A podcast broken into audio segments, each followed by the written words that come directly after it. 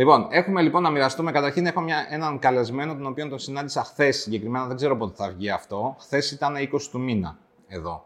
Λοιπόν, τον Μενέλαο. Με τον Δεν με συναντήσατε για πρώτη φορά, κύριε Όχι, όχι, όχι, γνωριστήκαμε. Συγγνώμη, είπα γνωριστήκαμε. Λάθος, συγγνώμη.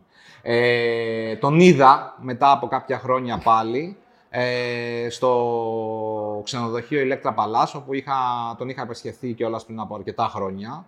Νομίζω πάνω από 14-15 περίπου. Ε, και ο Μενέλεος μου ανέφερε κάτι το οποίο εγώ ήθελα να το μοιραστούμε με εσά. Και το πρότεινα να έρθει ως καλεσμένος ε, σήμερα για τα news, αλλά στη συνέχεια θα κάνουμε και μια μεγάλη συζήτηση γύρω από το, το συγκεκριμένο θέμα το οποίο θέλω να αναφέρω και θα το καταλάβετε ποιο είναι. Λοιπόν, Μενέλος Γεωργίου μαζί μας στο στούντιο του Bar Academy News ε, από το Electra Palace και το Bar Duck Tail. Πώς λέμε cocktail, Duck Tail. Η ουρά της πάπιας. Λοιπόν, καλώς ήρθες Μενέλα. Ε. Ευχαριστώ πολύ για την πρόσκληση. Σε ευχαριστώ πολύ που είσαι μαζί μας. Ε... Σε παλιότερες σκέψεις μου είχα εκφράσει την πεποίθηση ότι όλη η προσπάθειά σας που ξεκινήσατε το 2009 ήταν η 10 το 7 ξεκινήσαμε, αλλά εκεί Γιατί μας, μας, μας έμαθες περισσότερο. Όχι, ε, είχα έρθει στην πρώτη σχολή, απλά ε, ενώ προσπάθεια πλέον πολύ τα, καθοριστική για τα γινόμενα, γινόμενα της ε, εποχής μας, το bar show που φτιάξατε. Και δυστυχώς το πρώτο έλειπα. Ε, μου είχες εκφράσει και το παράπονο σου, Μπάμπη. Εγώ τότε σε έλειπα σε ταξίδι Ήμασταν πολύ μακριά. Να πούμε ότι ο Μενέλαος ήταν στην ε, Ένωση Μπάρμεν Ελλάδος για. ήσουν για μια σεζόν. Για εννέα χρόνια ήμουν αντιπρόεδρος. για πόσο; Για εννέα χρόνια. Για εννέα χρόνια ήταν αντιπρόεδρος της Ένωσης Μπάρμεν Ελλάδος. Και συνολικά εμπλεκόμενος ε, καμιά εικοσαετία ε, μέχρι που έφτασε το πλήρωμα του χρόνου. Εντάξει. Συνεχίζουν νέα παιδιά με ενδιαφέρον. Είναι μια προσπάθεια κι αυτή. Ε, αυτό που ήθελα να πω είναι ότι ε, είχα εκφράσει τότε σε, την πεποίθησή μου ότι αυτό το πράγμα που φτιάξατε με τον Bar Show θα αλλάξουν τα δεδομένα πάρα πολύ γρήγορα. Ε, μπορεί να θυμηθείς τις ε, κουβέντες μου χρόνια πριν, που τις είχα ξαναεπαναλάβει. Και νομίζω ότι πράγματι αυτό που εμείς ε, κάποιοι άνθρωποι τον ονειρευόμασταν, ε, να γίνει πλέον επάγγελμα, να γίνει σταθερό επάγγελμα με γνώσεις, με αυτοπεποίθηση και με προσωπικότητα, εσείς επιταχύνατε τους ρυθμούς και σε σωστές βάσεις. Και θέλω να σας συγχαρώ για αυτό το πράγμα. Είναι... Σε ευχαριστώ πολύ. Μινέλα, θα συζητήσουμε πολλά πράγματα στη συνέχεια στο, στο podcast που θα ετοιμάσουμε. Θα ήθελα όμως μία έτσι απάντηση, επειδή αυτό τουλάχιστον εμένα με έκανε και ε, ας το πούμε έτσι, ήθελα να σε καλέσω, ήταν αυτό το οποίο ήθελα να μοιραστούμε με τον κόσμο. Ε, μου είπες χθες ότι έχεις συμπληρώσει το 27ο έτος της ηλικίας σου και είσαι πια σε ε, καθεστώς, μπορείς να πάρεις, αν θέλεις, να πάρεις σύνταξη, να σταματήσεις δηλαδή να εργάζεσαι ναι, όπως... και όμως συνεχίζεις και είσαι πίσω από τον μπαρ με τη δική σου θέληση και τη στήριξη της επιχείρησης. Ναι, να πούμε και ένα, ε, κατά την άποψή μου, αυτή η ιστορία που έμαθα χθες, εμένα προσωπικά μου ανεβάζει πολύ και τις μετοχές και τη επιχείρηση. Το ότι ήρθανε, σε βρήκανε οι συνεργάτες σου και σε ρωτήσαν αν θες να συνεχίσεις. Ναι. Τους είπες ναι και συνεχίζεις και είσαι στην επιχείρηση. Με πολύ ευγένεια η διοίκηση της επιχείρησης με ρώτησε αν αισθάνομαι καλά. Ο, ο γενικός διευθυντής τέλος πάντων όπως όφιλε, με ρώτησε αν αισθάνομαι καλά, αν μπορώ να το κάνω αυτό το πράγμα. Του έδωσα θετική απάντηση. Μου είπε ότι και εκείνη είναι θετική απέναντί μου και θέλει να μείνω. Ήταν κάτι που το θέλω Ωραία, και, και τι είναι, αυτό, τι είναι αυτό που σε κάνει και θέλεις και συνεχίζεις στα 68, συμπλήρωσες; Συμπλήρωσα τα 67, Είσαι τώρα έχουν περάσει και 6 μήνες, είμαι Ωραία, μπήκες στο, στο, στο Τέλος πάντων, ε, δεν έχει σημασία. Τι σε κάνει και θέλεις και συνεχίζεις και είσαι πίσω από τις μπάρες. Μπαμπή, είναι μια πάρα πολύ μεγάλη ιστορία αυτή, η οποία ξεκινάει εδώ και 43 χρόνια, προς 44. Είναι πάρα πολύ δύσκολο να ξεφύγεις, γιατί γίνεται πλέον μοίρα αυτό το πράγμα, δένεσαι μαζί του δεν μιλάω για το γενικό σύνολο, να μιλήσω καλύτερα για μένα, ναι, δένεσαι μαζί του, συνηθίζεις τη ρουτίνα αυτή να είναι. Αντλείς κάποια θετικά πράγματα όπως είναι... Εγώ δουλεύω σε ένα χώρο που είναι πολιτισμικός. Έρχονται πολλές φυλές, διαφορετικές κουλτούρες, διαφορετικές αναζητήσεις. Αυτό είναι συναρπαστικό. Ε, κάθε μέρα είναι μια καινούργια μέρα. Ε, θα έλεγα ότι είναι ένα επάγγελμα από εκείνα που δεν ρουτινιάζεις. Βέβαια, πρέπει να το βοηθήσεις αυτό. Εάν είσαι με ένα ρολόι στο χέρι ότι πρέπει να συμπληρώσουμε το συγκεκριμένο ωράριο και να φύγουμε, είναι μια αρνητική, ένα αρνητικό κουδουνάκι. Εάν σκέφτεσαι ότι υπάρχουν εργάσιμες ημέρες και αργίες... Επίσης, είναι ε... πολύ αρνητικό. Εγώ, ας πούμε, έχω μεγαλώσει μέσα στην εστίαση. Για μένα το κομμάτι της, των γιορτών, των αργιών, το όλο αυτό είναι τελείως έξω από το, το ότι πρέπει οπωσδήποτε. Για μένα όλες οι μέρες είναι ίδιες. Δηλαδή η Κυριακή και η, και, η, τα, τα Χριστούγεννα και η Πρωτοχρονιά. Και, επειδή μεγάλωσα στην εστίαση είναι ίδιες, δεν το θεωρώ. Όμως, εννοείται, για πάρα πολλούς λόγους, υπάρχουν πολλοί άνθρωποι οι οποίοι τους δίνουν πολύ μεγάλη σημασία. Ε, εγώ θα ήθελα να μου πεις να, να, να μου πεις μέσα σε, σε 10 δευτερόλεπτα για ποιο λόγο συνεχίζεις και θέλεις να είσαι πίσω από τον μπαρ. Ποιος είναι ο βασικότερος λόγος; Που συνεχίζεις και θέλεις να είσαι το, το, και θα κάνουμε τη το απόλυτα εγωιστικό είναι ότι αισθάνομαι ότι υπάρχω. Ότι δεν αισθάνομαι παραγωνισμένος. Εάν θα πάω σπίτι μου, θα αισθάνομαι παραγωνισμένος. Θα βλέπω τη ζωή από ένα μπαλκόνι.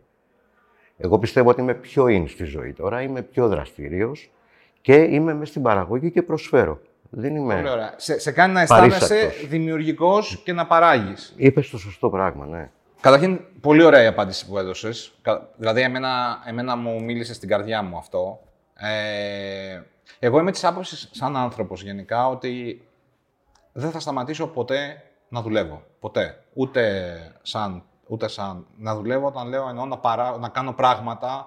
Δηλαδή, δεν θα φτάσω ποτέ να είμαι ο άνθρωπος ο οποίος στα 70 θα καθίσει σε μια ε, κατάσταση που θα είναι, ξέρω εγώ, ε, λέμε έχω δεν έχω χρήματα, είμαι πλούσιος, φτωχός, ε, οτιδήποτε, έχω παιδιά, δεν έχω παιδιά, ε, είμαι παντρεμένος, δεν είμαι, όλο αυτό το κομμάτι. Ενώ ότι σαν χαρακτήρας θεωρώ ότι στη χειρότερη περίπτωση θα ασχολούμαι με τη γη. Θα, θα σκάβω, θα παράγω, θα, θα έχω, ξέρω εγώ, κάτι θα καλλιεργώ.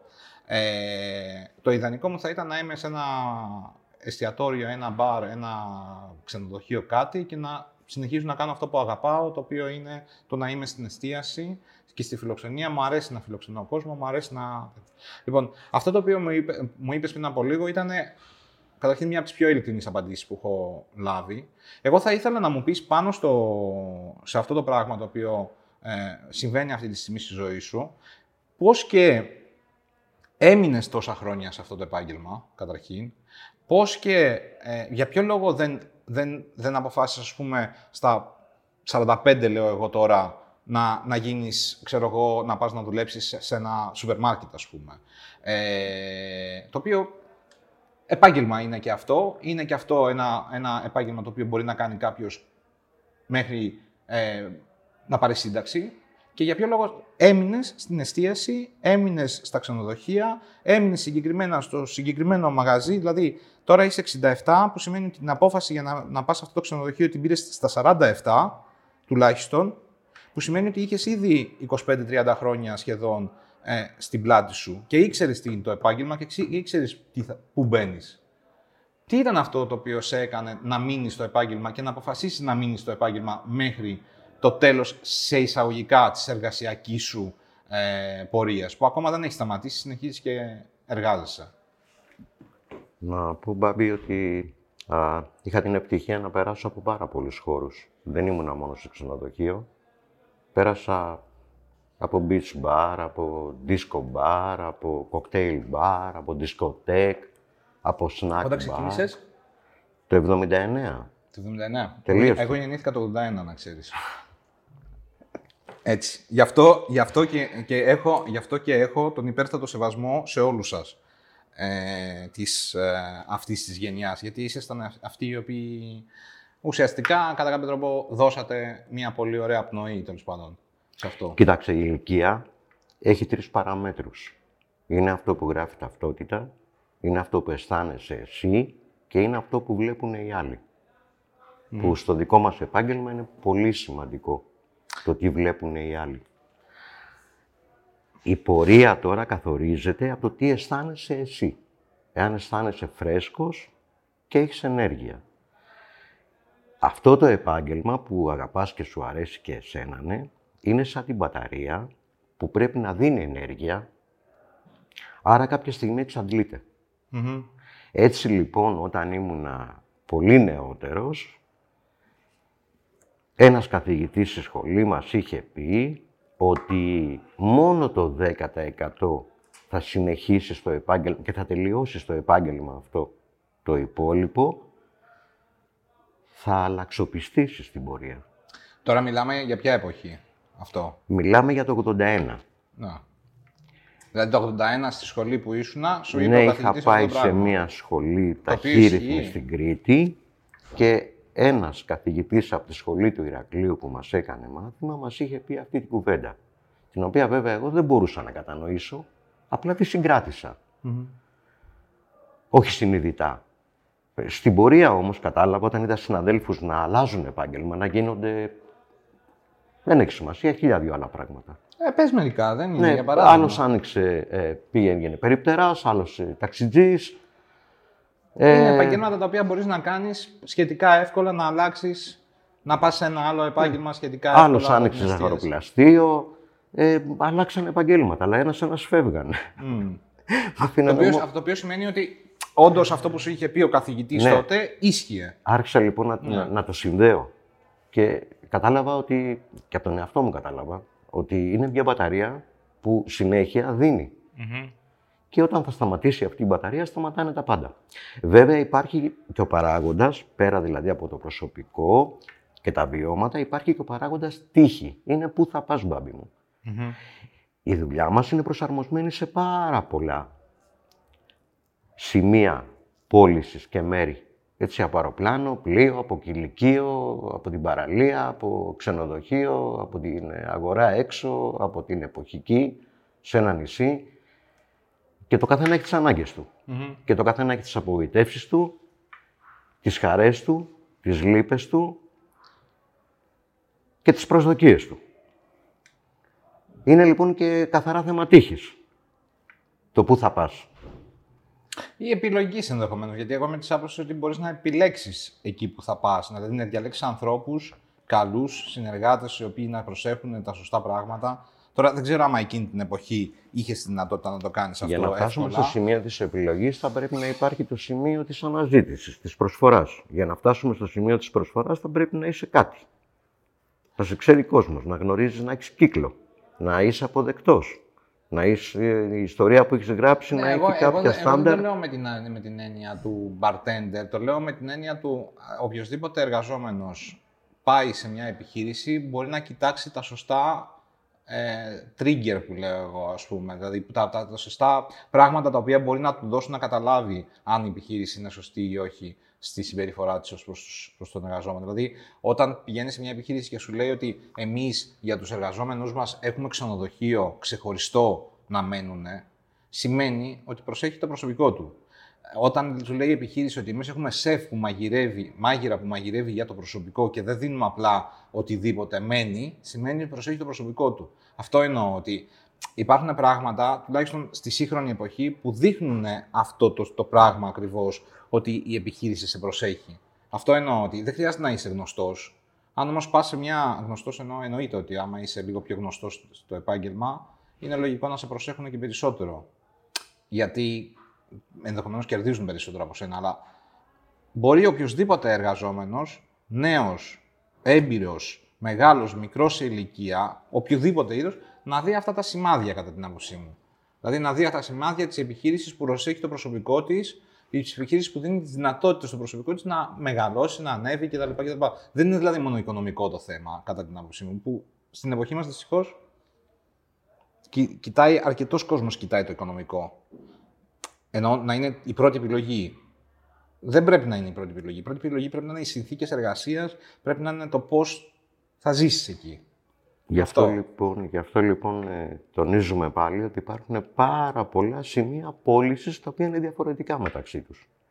Πρώτα λοιπόν, για την επιλογή μπάμπη μου, θα πρέπει να είναι εάν εγώ μπορώ να ανταπεξέλθω στις ανάγκες αυτού του σημείου πώλησης, αν μου ταιριάζει στην ψυχοσύνθεσή μου, αν μπορώ να συναναστραφώ την πελατεία που θα έχω σε αυτό το χώρο, είναι πολύ διαφορετικά να πάω να δουλέψει σε ένα μεγάλο κλαμπ στην Μύκονο. Ναι, καλά, ναι, λογικό. Από να πάω να δουλέψει σε ένα κοκτέιλ μπαρ στην Τίνο. Είναι δύο διαφορετικά πράγματα. Ναι, και διαφορετικό χαρακτήρα και διαφορετικό προσωπικό θα θέλει.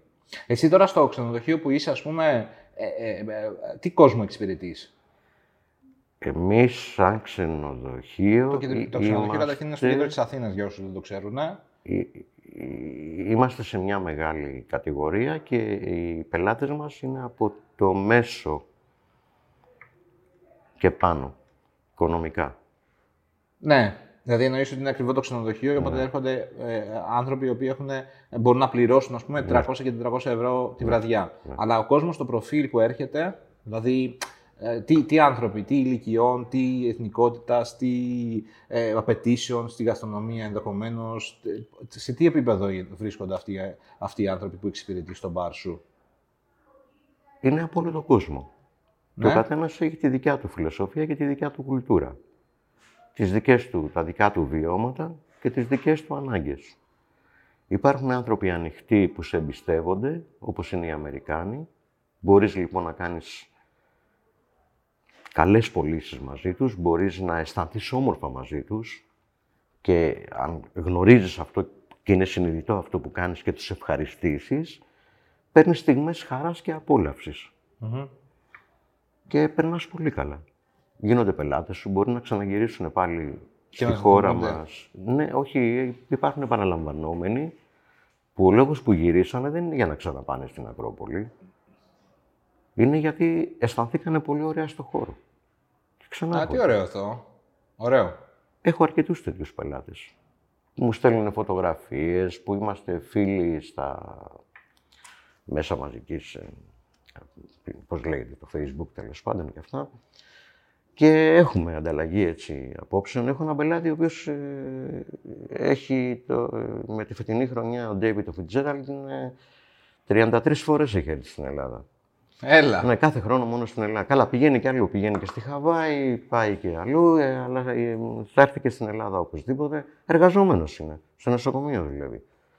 Ε, ο Ντέιβιτ. Ε, Αμερικάνος, φαντάζομαι. Είναι Αμερικάνος, είναι από τη Βοστόνη. Ο, ο Ντέιβιτ ε, τα τελευταία χρόνια πλέον δεν μένει σε εμάς, μένει στα Airbnb. Α, αλλά όμως θα περάσει από το ξενοδοχείο να με δει και καμιά φορά θα βγούμε και μαζί να φάμε, να πιούμε ένα ποτό, να τα πούμε.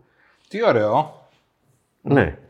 Ε, τώρα κοίταξε, Μπάμπη, υπάρχουν άνθρωποι που ε, δεν είναι στη δικιά μας κουλτούρα, έτσι. Οι Λατινοαμερικάνοι, ας πούμε, είναι σε μια άλλη κουλτούρα.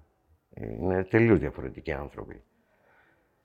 Ε, οι Ασιάτες είναι σε ένα δικό τους ε, περιβάλλον. Οπότε εσύ έχεις τώρα έχεις ανθρώπους οι οποίοι είναι όλων των διάφορων κουλτουρών, τέλος πάντων, κουλτουρών αν μπορείς να το πεις τη λέξη τέλος πάντων αυτή. Ε, έχεις ανθρώπους οι οποίοι είναι διάφορων ηλικιών, γιατί εγώ χθες Ναι, ναι, βέβαια. είδα και ε, μεγαλύτερες ηλικίες, είδα και μεσαίες. Χθες, χθες έτσι, γιατί το, το αναφέρω, χθες έγινε ο τελικός του ε, Marie Blizzard ε, Competition στο ξενοδοχείο Electra Palace, στο- σε ένα κήπο που έχουν πολύ όμορφο εκεί. Άμα πάτε δηλαδή ε, κάποια στιγμή να δείτε είτε το Μενέλαο είτε το ξενοδοχείο, πηγαίνετε, καθίστε εκεί στον κήπο, είναι πολύ ωραία. Είναι ανοιχτό στον κόσμο, δεν είναι; Ναι. Α, ναι. Μη σας, μη σας στέλνω και είναι μόνο για πελάτες. Ε, Μενέλα, ε, τώρα τα... θα ήθελα να σε ρωτήσω ένα-δύο πραγματάκια ακόμα τα οποία έχω ως απορία, ως επαγγελματίας και ως ε, μπάμπης, ας πούμε, φιλοσοφικές απορίες. Ε, είσαι στο επάγγελμα 43 χρόνια. Ωραία, 43-44 τέλος πάντων. Ε, εν τω μεταξύ, μόνο το ρέλι νομίζω είναι παραπάνω. Σου το έλεγα χθες. Ε, στο... Είσαι τόσα χρόνια στο, στο, στο επάγγελμα. Έχεις αισθανθεί ποτέ ότι αυτή είναι η τελευταία μου χρονιά, θέλω να φύγω; Έχω κλάψει πάρα πολλές φορές γιατί θα πρέπει να φύγω. Αλλά μ, να με φύγουνε μάλλον, γιατί έτσι θα καταντήσει το θέμα. Τι είναι, θες να μείνεις μέχρι τα... Εγώ ναι, έχω Και γιατί, γιατί Δεν τι σε ξέρω. εμποδίζεις Ε, αυτό; δεν έχω οριμάσει ποτέ μου, ρε Σουμπάμπη. Να, αυτό είναι ένα πρόβλημα. Τι σε εμποδίζει δηλαδή να μείνεις. Αισθάνομαι, θέλω να αισθάνομαι παιδί, ας πούμε. Δηλαδή, οι καλύτερες αναμνήσεις μου είναι ε, όταν μπορούσα να κάνω πράγματα πολλά. Ανέμελα.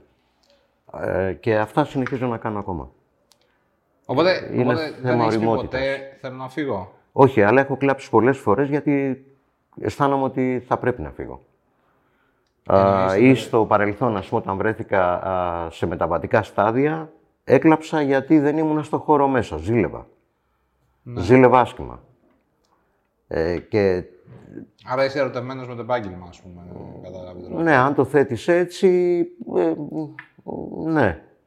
Ναι, το αγαπάω. Αυτό έμαθα να κάνω ή ίσως αυτό ήθελα να κάνω. Ε, δηλαδή, έκανα και άλλα επαγγέλματα, αλλά μικρός.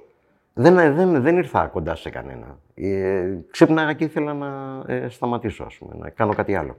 Εγώ νομίζω ότι αυτό είναι και, το, ε, αυτό είναι και το, το, το, το, το συστατικό. Δηλαδή, ε, όσο, όσο εργαζόμουν ως bartender, πάντα ξύπναγα και έλεγα σήμερα είναι μια καινούρια μέρα, θα κάνω το ένα, θα κάνω το άλλο, θα, θα έρθει ο τάδε, θα κάνει ο τάδε. Κάθε φορά που γνώριζα κόσμο ήταν διαφορετική η, η μέρα μου, μάθαινα πράγματα. Δηλαδή αυτό το πράγμα το οποίο λες, το να ξυπνάς και να θες να πας για δουλειά είναι αυτό που σε κάνει πραγματικά να διαλέγεις το επάγγελμά σου. Και όχι τα χρήματα, και όχι οι, οι, οι, οι σπουδές σου, και όχι οι, ε, η βολή σου ενδεχομένως. Είπες μεγάλη κουβέντα τώρα και πολύ σωστή. Πάρα πολύ. Το, το θέσες πάρα πολύ ωραία. Όντως αυτό το επάγγελμα είναι σαν να ξεφυλίζει ένα βιβλίο και κάθε σελίδα έχει μια νέους ορίζοντες, νέα πλοκή, νέα, νέες εμπειρίες, νέα μηνύματα. Έτσι λοιπόν είναι το επάγγελμα αυτό. Αυτό, αυτό, αυτό το, τη χαρά σου δίνει. Ότι δεν σε ρουτινιάζει. Ξέρεις ότι κάθε μέρα θα είναι μια καινούργια Δεν υπάρχει παρελθόν. Παρελθόν είναι μόνο η γνώση σου. Οι εμπειρίες σου είναι μέλλον, πάντα. Αυτό λοιπόν, εάν θα μπει στο DNA σου, δεν είναι λίγο δύσκολο να τα αποχωριστείς.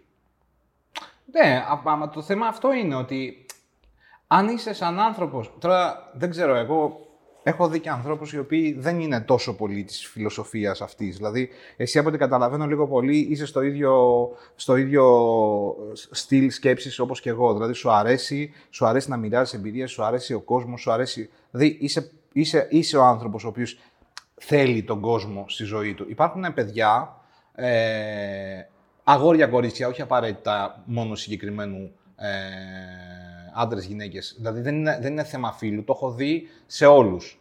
Ε, που, είναι, που δεν θέλουν τόσο πολύ την έκθεση με τον κόσμο. Δεν θέλουν τόσο πολύ να είναι στην προσοχή. Που, συνε, που είναι όμως επαγγελματίες στο χώρο μας και διακρίνονται και είναι επαγγελματίες πολλά χρόνια και μένουν και ως μεγαλύτερη ηλικία. Δηλαδή δεν είναι απαραίτητο ότι όλοι θέλουν τον κόσμο, αλλά για εμάς, ας πούμε, στη δική μας τη λογική που Θέλουμε τον κόσμο, θέλουμε μια καινούργια μέρα, θέλουμε το διαφορετικό. Δεν μας αρέσει η ρουτίνα. Αυτό το πράγμα στο δίνει το επάγγελμα αυτό. Στο, πολύ. Δικό, στο δικό μας τομέα, τα παιδιά που εργάζονται έχουν το προφίλ του δεκαθλητή, να πούμε. Δηλαδή, είναι άνθρωποι με πολλά πράγματα. Κοινός μας γνωστός ο Ντάλι Ντεγκρόφ γράφει ότι οι σπουδές μου, οι θεατρικές σπουδές μου, με βοηθήσανε πάρα πολύ να σταθώ πίσω από τον ναι, Ναι, το έχω, το, το, το έχω διαβάσει και εγώ αυτό. Έτσι. Δηλαδή έδωσε ένα προσανατολισμό όταν εγώ το πρώτο διάβασα ή όταν το συνάντησα και το μίλησα μαζί του, το 2006 ήταν, μου φαίνεται, πρώτη φορά που βρεθήκαμε στο ήταν στο μουσείο του, του bartending στην Αμερική, που το επιμελείται η γυναίκα του. Λοιπόν, και το συζητήσαμε αυτό το πράγμα, ε, ε, αμέσως πήρα ένα νέο προσανατολισμό. Κατάλαβα ότι εάν θα ξεκινούσα πάλι, αν ήμουν μικρός και ξεκινούσα πάλι και ήξερα όλα αυτά τα πράγματα, παράλληλα θα έκανα σπουδές, ε, ενασχολήσεις που θα με βοηθούσαν να θωρακίσω πιο πολύ αυτό το επάγγελμα. Δεν είναι τυχαίο Ενώ... κιόλας αυτό που λες, έρχεται σε, πολύ, σε, σε παράλληλο με το ότι ε, ε, έχουμε πάρα πολλούς απόφοιτους ή σπουδαστές ε, καλλιτεχνικών ε, επαγγελμάτων. Πολλές, πολλοί, δηλαδή συνάδελφοι, ας πούμε, όταν εργαζόμουν, ήταν ε, είτε σε κάποιες δραματικές σχολές, ήταν στην καλών τεχνών, είτε ήταν ε, ηθοποιοί οι οποίοι ε, είχαν παραστάσεις και στα ενδιάμεσα δουλεύαν ε, ως bartender, ως μπαρίστη, ως κτλ. Δηλαδή ήταν και το δεύτερο επάγγελμα, ας το πούμε έτσι. Οπότε αυτό που λες... Ο κανόνας στο Λος Άντζελες, έτσι. Ο κανόνας στο Λος Άντζελες. Οι άνθρωποι είναι- που πάνε να κάνουν καριέρα κινηματογράφο, για προς το ζήν, Δουλεύουν στην Δουλεύουν εστίαση. στο δικό ναι, μας ναι, ναι. επάγγελμα. Εντάξει, βέβαια εκεί η εστίαση είναι επάγγελμα το οποίο σου δίνει πολύ σοβαρά χρήματα και μπορείς να ζεις μέχρι τα ε, τέτοια από αυτό το επάγγελμα. Δεν είναι. Δηλαδή, παιδιά, για όποιους δεν το γνωρίζουν στο, στις Ηνωμένες Πολιτείες, ο bartender ε, είναι μεταξύ 1.000 με 1.500 έως και 2.000 δολαρίων την εβδομάδα. Δηλαδή, μπορεί να παίρνει περισσότερα χρήματα από διευθυντή τράπεζες ε, στην Ελλάδα πολλά χρόνια, ξέρω εγώ. Ε, Έχω βρει bartender στην Αμερική που έκανε επίσημη φορολογική δήλωση 112.000 δολάρια, που ήταν αυτά χωρίς που τα tips. φαινόντουσαν. Ναι, ναι, χωρίς τα tips. Έτσι. Γιατί υπήρχαν και μαύρα tips, αρκετά σοβαρά, που δεν φαινόντουσαν. Τα γραμμένα tips όμως και ο μισθός του φαινόταν. Ο μισθός του ήταν γύρω στα, νομίζω εκείνη την εποχή, γύρω στα 60.000 δολάρια. 5.000 νομίζω το μήνα έπαιρνε. Α, τα υπόλοιπα ήταν που, τα tips που ήταν γραμμένα και φαινόντουσαν. Ε, αυτή ήταν η δήλωσή του, έτσι. Ο ίδιος είχε κερδίσει πάνω από 150.000 δολάρια. Το οποίο, Σκέψου. το οποίο κατά την άποψή μου ε, είναι, και το, είναι και το σωστό. Πάμε, πάμε να σε ρωτήσω. σκε- σου- Βασικά, καταρχήν, Να ε, σου ολοκλήρωσε, ολοκληρώσω, ολοκλήρωσε να σου- το, το, ναι, αυτό το συλλογισμό της ολοκληρώσω διατροφής ότι και είναι βάση. μια ε, πολύπλευρη προσωπικότητα ε, τα παιδιά που εργάζονται στο χώρο μας. Αυτό δίνει και ένα βαθμό δυσκολίας. Έτσι. Όσο για το άλλο που είπες, Μπάμπη μου, ότι α, έχεις συναντήσει πολλά παιδιά που είναι γύρω από το θέατρο, δραματικές σχολές και όλα αυτά που κάνουν το επάγγελμα αυτό, έχουν πλεονέκτημα αυτοί, γιατί μπορούν να κρύψουν την κούρασή τους, έχουν την τέχνη αυτή. Την έχουν διδαχθεί ή το χάρισμα σαν άνθρωποι, να κρύψουν τη λύπη τους, τη χαρά τους, την κούρασή τους. Πράγματα που δεν πρέπει να φαίνονται στο επάγγελμά μας, όπως ξέρεις. Δεν μπορείς Ναι. να μπαίνεις μέσα δηλαδή και να είσαι Πρέπει να έχεις, ε, η άποψή μου δεν είναι τόσο πολύ το ότι πρέπει να το κρύβεις. Η άποψή μου είναι περισσότερο ότι δεν πρέπει να το δείχνεις. όχι να το δείχνεις, δεν πρέπει να, να σε επηρεάζει τη δουλειά σου. Τώρα, άμα είσαι λυπημένος, νομίζω δύσκολα μπορείς να είσαι χαρούμενος. Αλλά τουλάχιστον μπορείς να είσαι neutral, ας το πούμε έτσι. Αυτό. Εν πάση περιπτώσει, είναι ένας κύκλος πραγμάτων που πρέπει να έχεις. Έτσι. Πρέπει να μιλάς οπωσδήποτε μια ξένη γλώσσα. Πρέπει οπωσδήποτε να έχεις πίσω σου μια εμπειρία και βιώματα που να σου θωρακίζει την προσωπικότητά σου, να μπορείς να σταθείς σε ανθρώπους απέναντι, γιατί μπορείς να συναντήσεις έναν απλό άνθρωπο, αλλά μπορείς να συναντήσεις και ένα πάρα πολύ διάσημο άνθρωπο σε αυτό το επάγγελμα. Έτσι έχουμε και αυτή τη χαρά. Έτσι, εγώ, ας πούμε, τη, η Μίλβα, η Ιταλίδα τραγουδίστρια, την οποία είχα πελάτησα πριν πάρα πολλά χρόνια, με λάτρευε. Δηλαδή δεν πη- έβγαινε έξω από το ξενοδοχείο, αν δεν περνούσε να καθίσει να μου κάνει μισή ώρα παρέα να πηγαίνει από το. Αυτά είναι, αυτά Μιλάμε είναι για πολύ ωραία. αγάπη. Αυτά είναι πολύ ωραία. Και εγώ δηλαδή θυμάμαι τρει-τέσσερι πελάτες που είχα στο, στο Fridays όταν δούλευα που ήταν. Ε, ξέρω εγώ, κάθε Παρασκευή απόγευμα υπήρχε ένας συγκεκριμένος στη συγκεκριμένη θέση που ερχόταν και τα λέγαμε πριν ξεκινήσει το Σαββατοκύριακό, το το πούμε έτσι. Αυτά, είναι- αυτά είναι τα πολύ ωραία νομίζω του. Ναι, είναι, είναι πάρα πολύ όμορφο να βλέπεις ε, ανθρώπους απέναντί σου οι οποίοι έχουν προσφέρει κάπου. Ξέρω εγώ είναι διάσημοι καρδιολόγοι, ας πούμε. Όταν είχε έρθει ο καρδιολόγος τότε που, α, που κάνει καριέρα στην Αμερική, που είχε χειρουργήσει και τον πρώην Πρωθυπουργό Ελλάδος, τέλος πάντων, ε, ήταν πελάτης μας. Ε, με αυτόν τον άνθρωπο μιλούσαμε, αλλά μιλούσαμε σε, σε καθημερινό στυλ, σε- στην καθημερινότητα. Δεν μου έλεγε πόσο διάσημος είναι η, Καλά, ναι, δεν ξέρω, εννοείται. Οι συζητήσεις είναι για. ή πόσο πλούσιος είναι. ε, ε, σαν- δηλαδή, μιλούσε μαζί μου σαν να μιλάει με ένα φίλο του. Μμ. Και έχω συναντήσει πολλούς τέτοιους ανθρώπους. Ε, σε, θέματα, σε θέματα που αφορούν το, το κομμάτι του, του, το επάγγελμα σαν επάγγελμα, εσύ αν συμβούλευες ας πούμε ένα παιδί το οποίο θα ξεκίναγε τώρα την καριέρα του. Είτε 18, είτε 19, είτε ξέρω εγώ, μπορεί να αποφάσισε ξέρω εγώ, στα 30 ότι το αρέσει και θέλει να το κάνει σαν καριέρα. Ποια θα ήταν τα, τα, ας πούμε, τα, τα δύο-τρία που θα το έδινες σαν οδηγία, έτσι ώστε να έχει μια καλύτερη καριέρα ή να έχει μια καλύτερη ζωή, τέλος πάντων. Και μετά θα πάμε στο θέμα που, που συζητάγαμε και χθες σχετικά με το κατά πόσο μπορείς να κάνεις ζωή. Λοιπόν, τα παιδιά θα πρέπει να είναι οπλισμένα με πάρα πολύ υπομονή. Είναι το επάγγελμα της υπομονής. Γιατί είναι ένα επάγγελμα που δέχεσαι πάρα πολύ μεγάλη πίεση. Είναι στιγμές δηλαδή που η πίεση είναι πάρα πολύ μεγάλη. Πρέπει να κάνεις πολλά πράγματα σε λίγο Γιατί οι πελάτες είναι ανυπόμονοι, είναι απαιτητικοί και πάνω απ' όλα είναι οι χρηματοδότες μας. Οπότε πρέπει να είσαι από πάνω τους. Και για να είσαι από πάνω σε πολλούς ανθρώπους, ενώ εσύ είσαι μόνος σου, πρέπει να διακτηνιστείς στην κυριολεξία. Ή πρέπει να βρεις τον τρόπο που να επικοινωνείς σε άδειο χρόνο. Δηλαδή να κάνεις κάτι άλλο, να σερβίρεις κάποιον άλλον, αλλά να έχεις τον τρόπο να επικοινωνείς με το τραπέζι που είναι πέντε μέτρα μακριά σου. Ή τον πελάτη που είναι στην άλλη άκρη και περιμένει να αγωνίω να πιει ένα καφέ γιατί τον περιμένει το ταξί να φύγει. Mm. Θέλει υπομονή. Μεγάλη υπομονή. Ε, τώρα οι κλασικές ε, συμβουλές είναι ότι επειδή στο επάγγελμα αυτό έχει τόσους ορίζοντες, θέλει πολύ μεράκι, πολύ διάβασμα, θέλει και λίγο τύχη, να μπλέξει με τους κατάλληλους ανθρώπους, είναι πολύ σημαντικό αυτό. Εγώ για άλλη μια φορά να σου δώσω συγχαρητήρια για τη δουλειά που κάνετε. Το λέω με όλη μου την καρδιά αυτό. Παρακολουθώ τα πράγματα από τις αναρτήσεις σας και παρόλο που εγώ ε, ε, δεν είμαι τώρα σε, σε, αυτό, σε αυτή την εξέλιξη που έχετε δώσει, α, το θαυμάζω και το αγαπώ. Και βλέπω ότι είναι σωστό. Τα παιδιά λοιπόν πρέπει να ακούνε.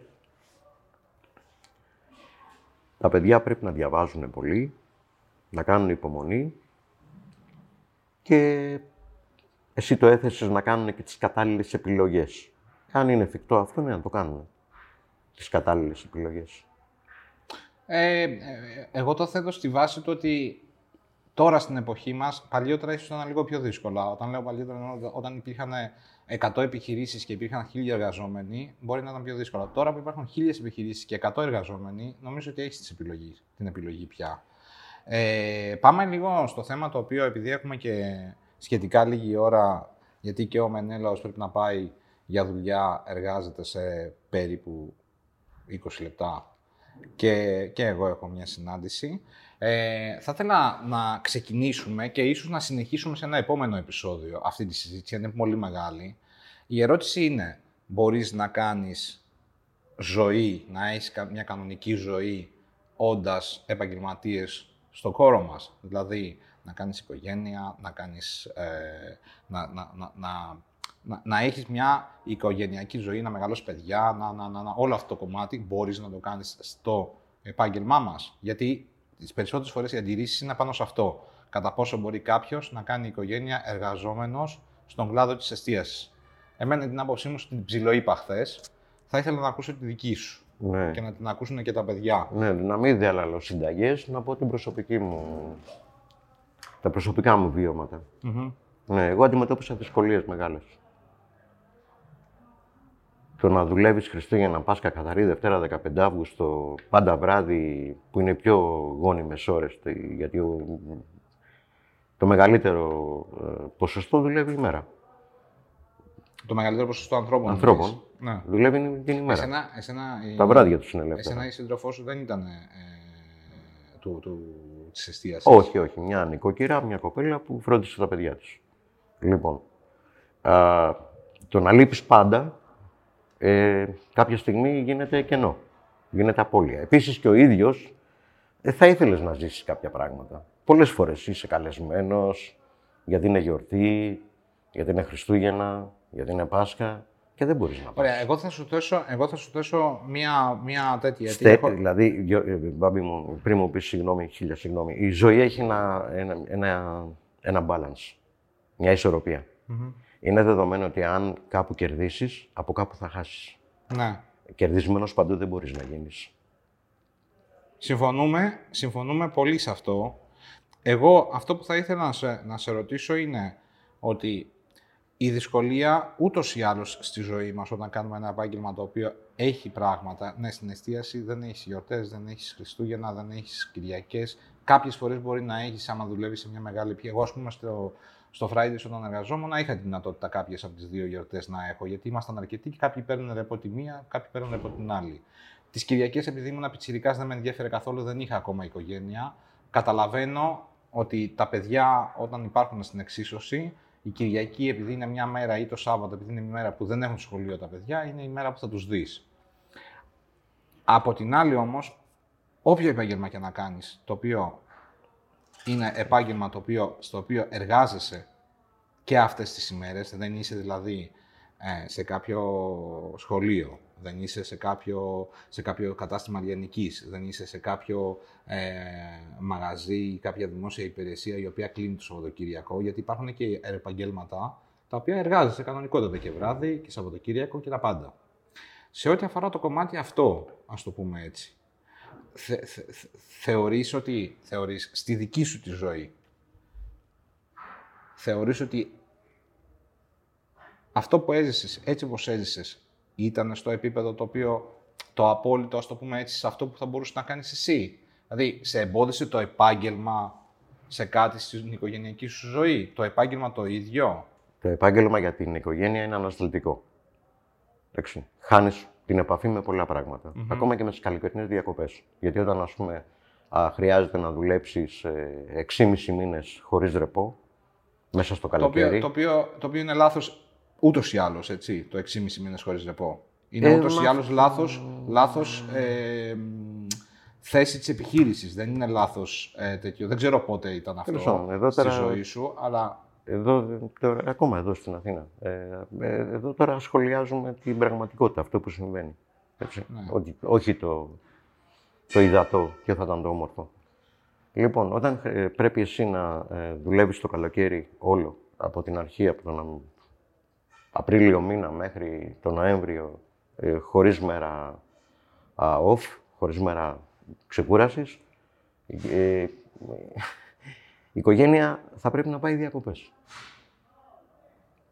ναι, Και εσύ λογικό. αυτό το πράγμα δεν μπορείς να το ακολουθήσεις. Ναι. Είναι, ας πούμε, ένα προβληματάκι. Όχι, αυτό είναι πολύ μεγάλο πρόβλημα. δεν είναι Μερικά μικρό. τέτοια μικρά Αλλά είναι προβλήματα. λάθος, είναι λάθος επί της αρχής αυτό. Δεν έχει να κάνει δηλαδή μόνο με το επάγγελμα. Το να δουλεύεις χωρίς ρεπό για 6 μήνες είναι λάθος. Εντάξει, ε, Για μένα το να δουλεύεις για ρεπό, ε, χωρίς ρεπό πάνω από 10 μέρες είναι λάθος. καλά. αυ- αυτό όμως είναι πραγματικότητα, έτσι. Και δεν σου Ε, μιλάω να είσαι στο ένα μεγάλο ξενοδοχείο που παίρνεις το πενθυμερός σου τώρα. Σου λέω γιατί γίνεται ε, στην Γι' υπόλοιπη αυτόν τον Ελλάδα. λόγο έχουμε και τα προβλήματα τώρα. Ε, έχω αγχωθεί λίγο για να προλάβεις εσύ τώρα. Ανανεώνουμε το ραντεβού μας. Ναι, ναι, πολύ Ανανεώνουμε τη ευχαριστώ. συζήτηση αυτή σε επόμενη φάση που θα συζητήσουμε. Ναι. Κλείνουμε τώρα το επεισόδιο. Ε, θα υπάρξει σίγουρα νούμερο 2, αν όχι άμεσα, λίγο πιο μετά. Σε ευχαριστώ πολύ για σήμερα, Μενέλαε. Θα τα πούμε την επόμενη φορά στο επόμενο επεισόδιο που θα συνεχίσουμε τη συζήτηση αυτή, γιατί αυτή η συζήτηση ήθελα να κάνουμε περισσότερο, απλά έπρεπε να κάνουμε και μια εισαγωγή. λοιπόν, Ευχαριστώ πάρα χάρηκα πολύ που τα είπαμε. Ευχαριστώ για την πρόσκληση. Ευχαριστώ που συναντηθήκαμε πάλι. Ευχαριστώ που τα είπαμε και σαν φίλοι. Και είναι πάντα θετικό και γόνιμο να ανταλλάσσεις απόψεις με ανθρώπους οι οποίοι έχουν μια σοβαρή πορεία στον χώρο. Σε ευχαριστώ πολύ. Λοιπόν, κλείνουμε. Καλή συνέχεια. Όπου μας ρωτούνται, στο επόμενο επεισόδιο συνεχίζει η συζήτηση ε, ή τα λέμε στο επόμενο επεισόδιο. Γεια σας.